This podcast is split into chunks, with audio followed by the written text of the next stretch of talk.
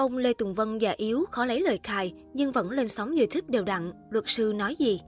Nhiều người lo sợ việc ông Lê Tùng Vân cùng các đồ đệ vẫn đăng tải các video lên kênh YouTube sẽ ảnh hưởng đến quá trình điều tra.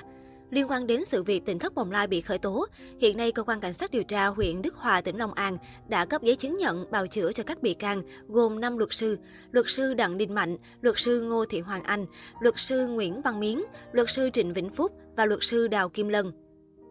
Bốn bị can trong vụ án bao gồm ông Lê Tùng Vân sinh năm 1932, Lê Thanh Hoàng Nguyên sinh năm 1990, Lê Thanh Nhất Nguyên sinh năm 1991 và Lê Thanh Tùng Dương sinh năm 1995. Hiện đang bị điều tra về tội lợi dụng các quyền tự do dân chủ xâm phạm lợi ích của nhà nước, quyền và lợi ích hợp pháp của tổ chức cá nhân, quy định tại Điều 331 Bộ Luật Hình sự năm 2015, sửa đổi năm 2017. Theo đó, bị can Lê Tùng Vân đang được tại ngoại, các bị can khác đang bị tạm giam. Trao đổi với phóng viên, luật sư Đào Kim Lân cho biết, vừa qua, các luật sư đã tham gia các buổi làm việc cùng điều tra viên, kiểm soát viên đối với tất cả các bị can trong vụ án theo đúng tiến độ và lịch làm việc do cơ quan điều tra sắp xếp. Một số buổi làm việc khá thuận lợi nhưng do thời gian cận Tết Nguyên đán 2022 nên có thể sau Tết mới tiếp tục.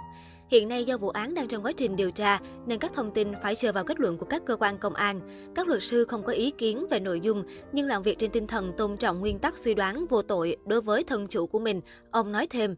Tham gia vào một vụ án nhận được sự quan tâm của dư luận xã hội, nhưng đối với luật sư Lân, đây chỉ là một nhiệm vụ chuyên môn như bao vụ án khác. Luật sư Lân nói, dư luận xã hội có nhiều vấn đề vượt xa bản chất vụ việc. Theo thông tin chính thức của cơ quan cảnh sát điều tra, các bị can chỉ đang bị truy tố về tội lợi dụng các quyền tự do dân chủ xâm phạm lợi ích của nhà nước, quyền và lợi ích hợp pháp của tổ chức cá nhân, quy định tại Điều 331 Bộ Luật Hình sự 2015, sửa đổi 2017. Còn những thông tin khác chỉ là sự thổi phồng của dư luận hoặc những đồn đại không có căn cứ tính đến thời điểm hiện nay. Để đảm bảo việc tôn trọng pháp luật cũng như tránh làm ảnh hưởng đến tiến độ điều tra, tôi rất mong dư luận bình tĩnh chờ đợi và tôn trọng kết quả điều tra của cơ quan công an, không đồn đoán hoặc suy diễn thiếu căn cứ, làm mất ổn định trật tự xã hội, xúc phạm danh dự uy tín của người khác và gây tác động xấu đối với sự thật khách quan của vụ án, luật sư Lân cho biết.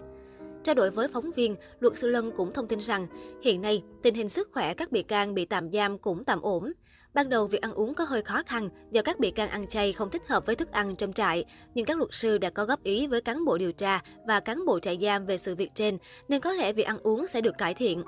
Riêng ông Lê Tùng Vân, do tuổi già sức yếu nên hơi khó khăn trong việc tiếp xúc hoặc khai trình. Tuy nhiên, cơ quan điều tra có kế hoạch sẽ bố trí thêm cán bộ y tế trong các buổi làm việc sau để hỗ trợ và chăm sóc sức khỏe cho ông Lê Tùng Vân. Trước đó, vào ngày 3 tháng 2 năm 2022, trên trang YouTube cá nhân, Lê Thanh Nhị Nguyên sinh năm 1998 đã đăng tải đoạn video chia sẻ về cuộc sống của thiền am bên bờ vũ trụ, tên cũ là tỉnh thất Bồng Lai hiện tại. Trong đoạn video, ông Lê Tùng Vân nằm võng, xung quanh là bát hương, lễ vật cùng các đồ đệ. Nhị Nguyên cho biết, lễ mừng tuổi thầy ông nội Lê Tùng Vân là hoạt động thường niên của tỉnh thất Bồng Lai mỗi dịp Tết đến. Sau khi đoạn video này xuất hiện trên mạng xã hội, nhiều người đã đặt câu hỏi rằng việc ông Lê Tùng Vân cùng các đồ đệ vẫn đăng tải các video lên kênh YouTube có ảnh hưởng đến quá trình điều tra hay không. Đặc biệt, ông Vân vẫn đang trong quá trình làm việc với cơ quan chức năng, luật sư để làm rõ một số vấn đề liên quan đến vụ án.